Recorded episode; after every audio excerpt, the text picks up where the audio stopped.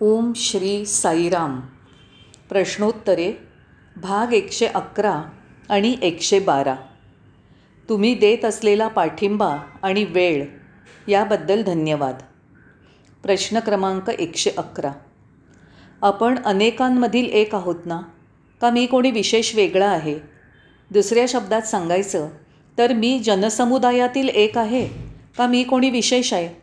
हा प्रश्न आज मला मिळाला आहे एक गोष्ट मी स्पष्ट करतो की तुम्ही जनसमुदाय नाही. कृपया हे तुम्ही पटवून घ्या. स्वतःला अनेकांमधला एक मानू नका. जर तुम्ही बारकाईने पाहिलं तर झाडाची दोन पानंसुद्धा एकसारखी नसतात. एवढंच काय जुळ्या मुलांमध्येही काहीतरी फरक दिसतो. ते निसर्गाचं वैशिष्ट्य आहे. निसर्ग प्रत्येकाला वैशिष्ट्यपूर्ण बनवतो. दुर्दैवाने तुम्ही स्वतःला जनसमुदाय समजता ही समजूत दूर झाली पाहिजे. प्रत्येकाने स्वतःला आपण विशेष आहोत असं समजलं पाहिजे. प्रत्येक जण आगळा वेगळा आहे. प्रत्येकजण निर्मितीतील एक वैशिष्ट्यपूर्ण व्यक्ती आहे यात काही शंकाच नाही. पण आपण वैशिष्ट्यपूर्ण असल्याने भाग्यशाली आहोत असं आपल्याला वाटतं का? तो शाप आहे की वरदान? ते आपल्यासाठी लाभदायक आहे का? इथेही ते अगदी स्पष्ट आहे. जर आपण पूर्णत आत्मसाक्षात्काराच्या भावात जीवन व्यतीत करत असू देह मनबुद्धीच्या पलीकडे म्हणजे आत्मभावात जीवन जगत असू. देह बुद्धी मन यांच्या पलीकडे असू. आणि त्याचबरोबर जग सोडतानाही आपण त्या पूर्ण जाणीवेमध्ये असू. तरच आपण स्वतःला खरोखर भाग्यवान समजू शकू. म्हणून पूर्णत आत्मभाव चैतन्याची जाणीव आत्म्याची जाणीव असणं म्हणजे भाग्यशाली जीवन होय. मग प्रश्न असा पडतो की ते कसं सहाय्यकारी होतं? कारण आपण सगळ्या गोष्टींना त्यांच्या उपयोगितेच्या दृष्टिकोनातनं पाहतो. असो. जे आत्मभावात आत्मतत्वाच्या पूर्ण जाणीवेत जीवन व्यतीत करतात ते जीवन शाश्वत असल्याचं ते जाणतात. त्याला मृत्यू नाही. मृत्यू ही एक कल्पित गोष्ट आहे हे जाणत असल्यामुळे त्यांना मृत्यूचं भय वाटत नाही. जगामध्ये ह्याहून अधिक मोठं भाग्य कोणतं असू शकेल? प्रत्येक जण भयग्रस्त आहे. प्रत्येकाला सर्वात जास्त मृत्यूची भीती वाटते. जेव्हा तुम्ही शाश्वत आहात अमर आहात हे जाणता तेव्हा मृत्यूचं भय नाहीसं होतं. आत्मभावात जीवन व्यतीत करण्याचा हा लाभ आहे. आणि दुसरी गोष्ट अशी की अजून एक प्रश्न मनात येऊ शकतो की मी जर आत्मभावात जीवन व्यतीत केलं नाही तर काय होईल? काय होईल ते मी तुम्हाला सांगतो. काय होतं? ज्या गोष्टी दीर्घकाळ टिकत नाहीत ज्या नाहीशा होतात त्यांची आपल्याला चिंता वाटते. उदाहरणार्थ तुम्ही सेवानिवृत्त झालात की तुमचं पद जातं. कोणत्याही कारणास्तव धन गमावलं जातं. कोणत्याही क्षणी कोणत्याही कारणाने तुमचं आरोग्य स्वास्थ्य धोक्यात येऊ शकतं. आपल्याला जे काही हवं असतं. आपण प्रतिष्ठाही कोणत्याही क्षणी गमवू शकतो. सत्ता धन पद प्रतिष्ठा मान्यता लोकप्रियता ह्या सगळ्या गोष्टी आपण जीवनात खूप महत्त्वाच्या मानतो. पण ह्या गोष्टी कायमस्वरूपी नसतात. त्या खात्रीने नाहीशा होतात. तरीसुद्धा आपण त्यांना चिकटून राहतो. हे अत्यंत विचित्र आणि दुर्दैवी आहे. वास्तविक जर तुम्ही स्वतःला प्रश्न विचारला तुम्ही पद आहात का? नाही. तुम्ही धन आहात का? नाही. तुम्ही कीर्ती आहात का? नाही. हे सगळं येतं आणि जातं. तुम्ही त्यापैकी एक किंवा ते सर्व कसं असू शकाल? अशक्य. म्हणून तुम्हाला जे वाटतं आणि ज्या गोष्टींना तुम्ही धरून ठेवता त्या तुमच्या नाहीत. आणि त्या गोष्टी म्हणजे तुम्ही नाही हे स्पष्टपणे जाणून घ्या. आणि मग मी काय करू? जो आध्यात्मिक मार्ग आपण अनुसरतो आध्यात्मिक साधनांचा ध्यानतंत्रांचा आपण स्वीकार करतो त्या कशासाठी आहेत? अंतर्मुख होऊन आत्मविचारणा करण्यासाठी. ते केल्याने काय होतं की ज्या आपल्या असत्य चुकीच्या धारणा असतात त्यांचा नाश होतो. सर्व चुकीच्या आणि असत्य गोष्टी कायमसाठी नाहीशा होतात. कारण जे असत्य तुम्हाला हवं असतं ते तुमचं वास्तव नसतं. आणि तुमची वास्तविकता ज्ञात करून द्यायला सहाय्यही करत नाही. वास्तव सत्यता दिली जाऊ शकत नाही. जे दिलं जातं ते सत्य नाही कारण ते तुमच्याकडे अगोदरच आहे. तुम्ही सत्य आहात. वास्तव म्हणजे सत्य. ते तुम्ही आहात. ते तुम्हाला देण्याची गरज नाही. जन्मजात तुमच्याकडेच आहे ते. ते तुम्हीच आहात.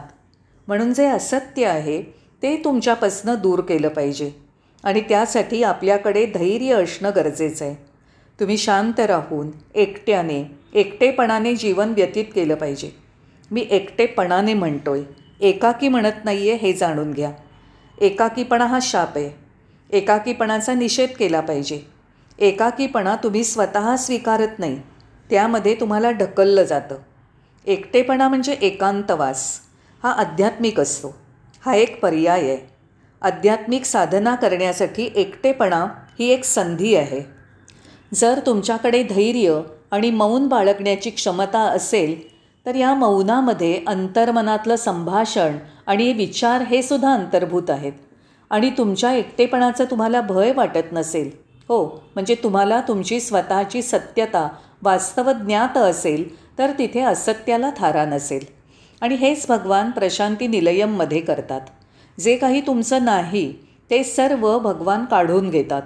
तुमच्यापासून दूर करतात. आपल्याला माहिती आहे की अनेक भक्त मोठ्या हुद्द्यांवर कार्यरत असतात. काही विशिष्ट कार्यात कुशल असतात. अत्यंत धनवान असतात प्रभावशाली असतात.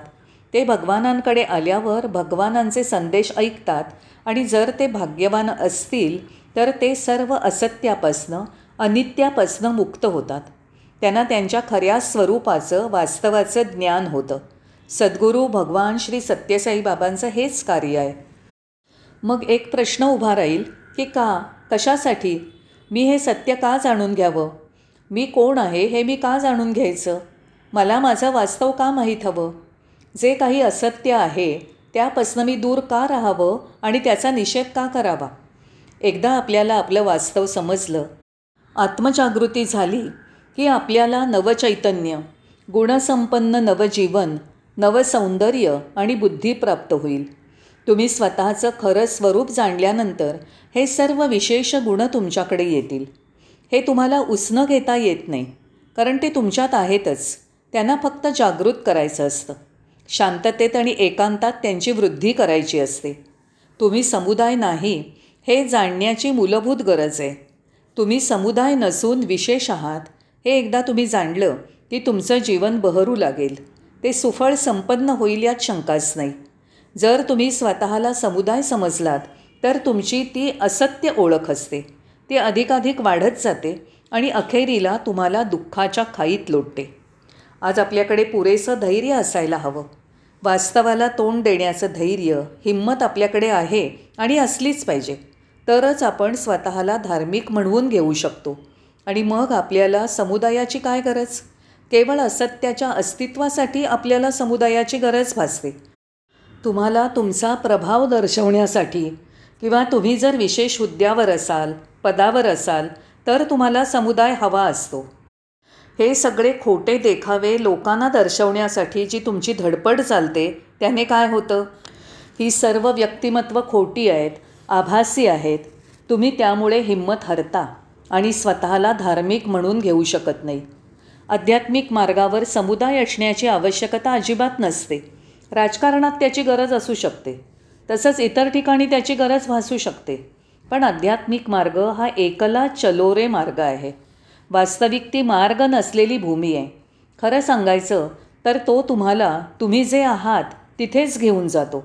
हे समजून घेणं अत्यंत गरजेचं आहे. पण मी चिंतनशील बनण्यासाठी काय करू?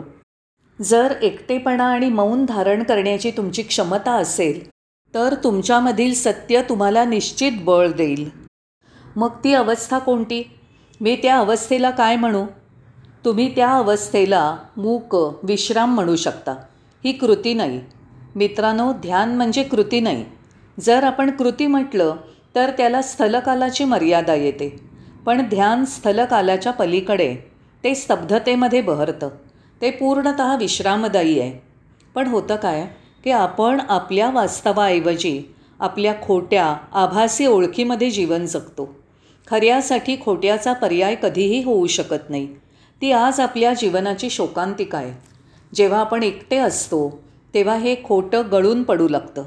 तुम्ही एकटे असता तेव्हा खोटं स्वतःच तुमच्यापासनं दूर जाण्याचा प्रयत्न करतं. कारण समुदायाबरोबर असताना तुम्ही तुमचे असता तुमचा आनंद परमानंद दडपून टाकलेला असतो.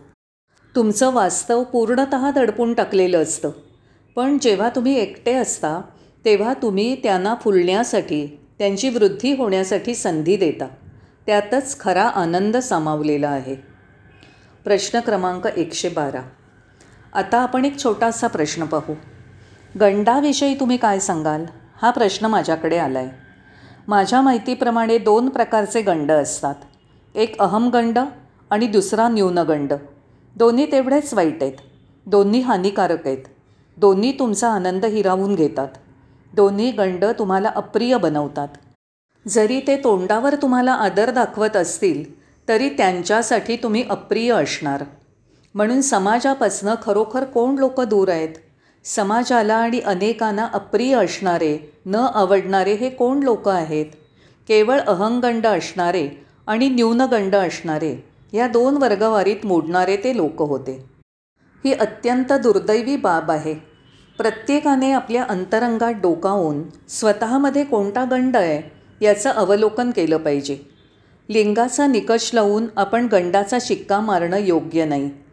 याचा अर्थ स्त्री म्हटलं की न्यूनगंड आणि पुरुष म्हणजे अहंगंड. हे पूर्णतः चुकीचं आहे. अहंकार हे गंडाचं मूलस्थान आहे. पुरुषी अहंकार आणि स्त्री अहंकार असं काही नाही आहे अहंकार हा अहंकार आहे. म्हणून सर्वांशी मैत्रभाव ठेवला पाहिजे. सर्वांविषयी मनात कृतज्ञता असायला हवी.